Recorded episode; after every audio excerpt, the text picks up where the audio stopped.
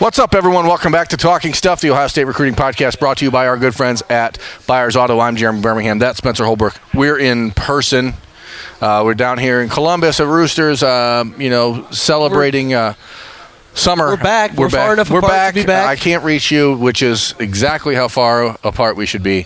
Um, Spencer, speaking of uh, distance, Ohio State continues to grow the distance between itself and every other program in the country on the recruiting trail. Despite, I mean, everyone's kind of doing well. Like people are picking up at a pace that is extremely unnatural, as we've talked about. There's like three times the amount of kids committed right now uh, in the class of 2021 as there were in the class of 2020 at this time. Kids are jumping at the champing at the bit to get into a class, and uh, Ohio State is taking advantage of that. The most recent one, Denzel Burke, cornerback athlete from Saguaro High School in Scottsdale, Arizona. If you followed my work for a long time, then you know how glad I am that someone from Saguaro uh, has finally committed to Ohio State.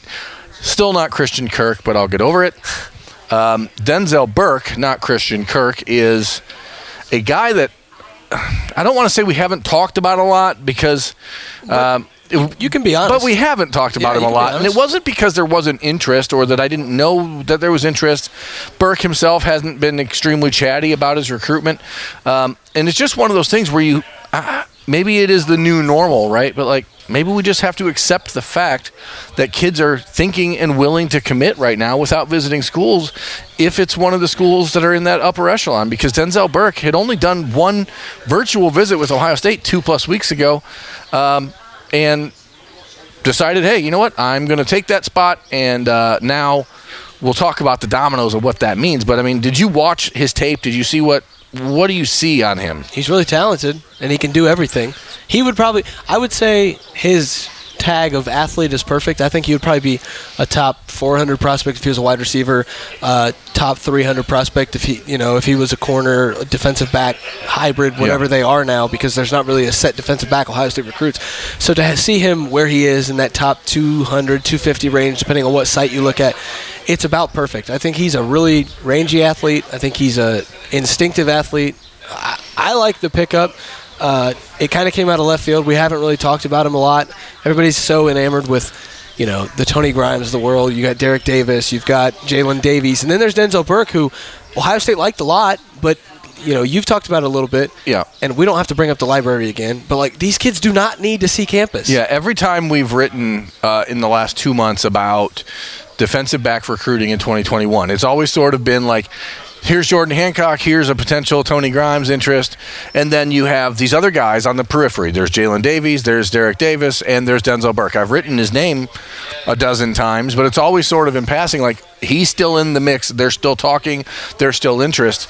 Uh, but again, you just don't really get an idea of how interested someone is until they put in that time and money. And I think that's why the unofficial visits Money. uh, to, to make a visit. Oh, okay. That, that's why I think sometimes the unofficial visits are sometimes viewed uh, as such a, a barometer in whether or not a kid is interested in a school. Because if, if a family puts its money on the line and flies out eh, from Arizona to Ohio, then all of a sudden you go, okay, that guy is actually really interested in Ohio State and not just offer collecting or you know looking for the cloud of putting Ohio State in his top five. I asked Buckeyes sources over the weekend when when, when I was told about uh, what was going on with Burke on Saturday night. You know, who do you see? Who do you see? Uh, and I was told Gareon Conley and Denzel Ward Wow. as a combin as as a that type of prospect. So those are two guys. Uh, Gareon Conley, when he came out of Massillon, uh, Washington High School, he was a, a athlete playing wide receiver most of the time for for uh, Massillon. He was committed to Michigan when he you know ended up flipping to Ohio State. Uh, and Denzel Ward was a guy that didn't get his offer till summer camp. Nordonia, right? Right. Uh, he didn't get his offer till uh, summer camp, so like n- next week from now. So obviously the the ceiling that Ohio State sees with Denzel Burke is high. Um, Top five pick high. Right. I mean, those are two first round cornerbacks, and uh, you, you certainly don't know where it goes. I, I think the, the biggest thing that you can make a mistake in with if looking at recruiting uh, numbers and stats and stuff like that is you see on his 247 profile it says he runs a 472 or something like that. And I, I just, you don't know how. He probably ran that at like some opening regional camp right when he was 15 year, and, and then that's all they have on him. So ohio state's watched him in film. Ohio state did and this is a major difference as opposed to like jalen davies for example. Uh, ohio state ryan day did get a chance to see him in person uh, this winter because Ryan Day went out to, to Arizona when they were out there with Lathan Ransom. So there was an opportunity to get to actually meet Denzel Burke in person and to get to see him move and work in person. So um, they, they, they at least had a, a better understanding, which is why I think when people are like, oh, well, what about Jalen Davies? What about Jalen Davies?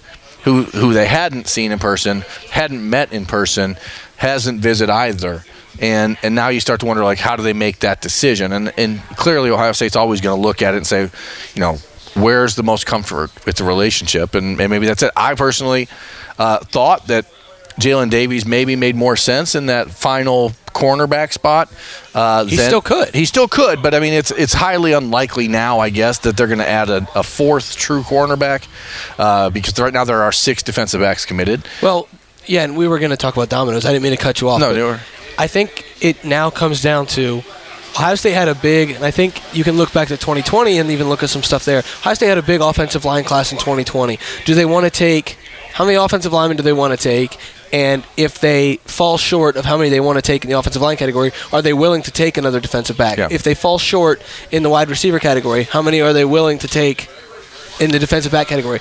I think a lot of factors can go into that decision. But I, I do think they they're more than likely done at. Yeah, oftentimes back. that comes down to the player himself, and so I think you still you still see someone like Jordan Hancock, who is at the very top of the board. If he was willing to take a visit to Ohio State, being committed to Clemson, they'd certainly welcome him in the class. If you're Jordan Hancock, if you're Tony Grimes, if you're, we, I, I'll do offensive line too because it seems like those are two of the big positions of, of need in the class.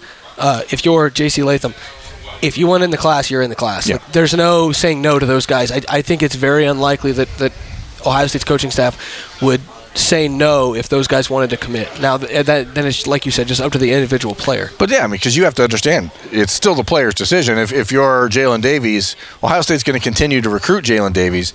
But now, do you want to be the fourth cornerback in a class? And you might not want to be. I, if I had a crystal ball, I would move that one to Arizona State at this point um, because I think the Sun Devils are the team that was running second there behind Ohio State. Now, what does that mean for Derek Davis? Uh, I don't think it means anything for Derek Davis. I think that he's a player who was probably more of a safety slash linebacker slash bullet position, and I don't think that he is as affected by the commitment of Burke as um, Jalen Davies was. So I, I, don't think that there's any uh, like sense that Denzel Burke committing eliminates Derek Davis. It's interesting that you say that because we talk about positionless defensive recruiting at Ohio State all the time. Unless you're on the defensive line, you're not going to move any. Derek Davis could not be affected by having a sixth defensive back in here. But hey, by the way, Ohio State needs another linebacker. So if you take him, okay, do you have seven defensive backs or do you have two linebackers? Well, that's why you so, that's why you recruit guys who yeah, can play multiple can, spots. And Derek Davis, uh, Georgia is still involved. Uh, Penn State is still involved. Clemson, you wonder if they're going to kind of fall out uh, with the commitment of Barrett Carter joining them last week. You know, there's there's dominoes that are coming around the country. As we talked about, there's three times the number of kids committed right now that there were a year ago at this time. Ohio State does want another linebacker. We know that. I thought, I mean, just to stay on that point or, or to put a capper on the point, I thought Jalen Davies made more sense from a pipeline perspective than Denzel Burke. Um, now, comparably, I mean, you have one of them ranked like the number 10 cornerback in the country, one has ranked number 11, and someone's. So they're right there side by side. They're both the same height, they're both very roughly the same weight. But what you look at with Mater Dei in Santa Ana, California, which is one of the high schools that are like the best programs in the entire country, Buckeyes want Raesjon Davis, the linebacker there, committed to LSU. They have offered four kids from Mater Dei in the class of 2022 already. I thought that the the delay, the supposed delay, I guess, between now and kids getting back on campus would give them a buffer where they didn't have to make that sort of decision right now. But clearly, they felt like Denzel Burke fit what they wanted, and he's now commitment number 19, defensive back number six.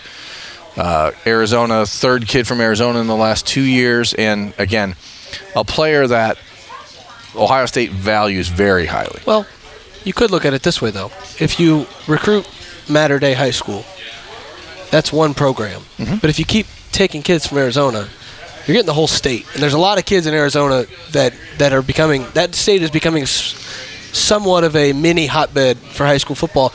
If you can open up a pipeline with most programs in Arizona, I think you're willing to make that trade than one program in Southern California. Yeah, and I think that uh, from a logistical standpoint, uh, Raesjon Davis is committed to LSU still, so it's not like saying Jalen Davis, Jalen Davis, Jalen Davis, we have to have you, have to have you, opens up a door with Raesjon Davis any more than it does than it is already opened or closed. So I don't think that you're going to see any real impact, negative uh, or positive, when it comes to Raesjon Davis. But you know, I, I, think what people are curious about, which is what the, the point of this episode of Talking Stuff is, is to really break down that board. And I was told very specifically, very explicitly, there are no doors closed at this point for Ohio State when it comes to recruiting the defensive backfield. So just because they have six doesn't mean they're not recruiting any others. They're still going to be talking. Everyone should be preparing for a wild September, November, December. Uh, even schools like Ohio State, who are traditionally pretty much unfazed by decommitments, unless it's something that they sort of uh, wanted to happen, it seems very unlikely that you're going to get through this upcoming season unscathed.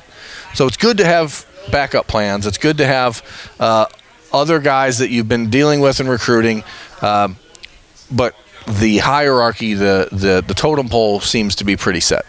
And it, it almost got a little murkier, didn't it? Because now you've got another defensive back committed without closing any doors. Well, what exactly does that mean then? Are the is is Ohio State actually going to take seven, eight, however many defensive backs yeah. are they? Is that actually going to happen? So it's almost in a way a little murkier because you just don't really know exactly what they want, what the plans are. Whereas most years you're like, okay, they're going to take three yeah. wide receivers, four offensive linemen, two defense, two defensive tackles. It's you got no idea, but you do know one thing: they have a good enough foundation now. You're going to see them attack the top of the board. And what you know is that it, Ohio State is always going to try to recruit, as you said, the, the best players in the country. It's going so. to be an all-out you know, full court press on the top of the board. You've got your foundation. You've got your 18, 19 guys that fill out every class of Ohio State, your four star guys. Now is your opportunity. You've already got that foundation. As long as you can keep those guys locked in, you can go after the biggest fish in the pond. The, the, the simple truth is that at a place like Ohio State, numbers are going to work out. Yeah. They always do. So I know that it's one of those like mini plots that people love to talk about and ask about every year. How they're they going to work the numbers? How are they going to work the numbers? What numbers? What number? That, it doesn't matter. They're going to take as many great players as they can in every class. And right now, the Buckeyes have the country's top ranked class by a, a, wide margin with five or six or seven or maybe even more spots to fill. So it, go ahead. Ohio State, I, I don't I want to put this as politely as possible. Ohio State's not going to stop the recruiting momentum for the number one class in the country for the sake of keeping the number 14 offensive lineman on the on the current roster. Correct. Like that's just it's blunt. It might not always be the best thing.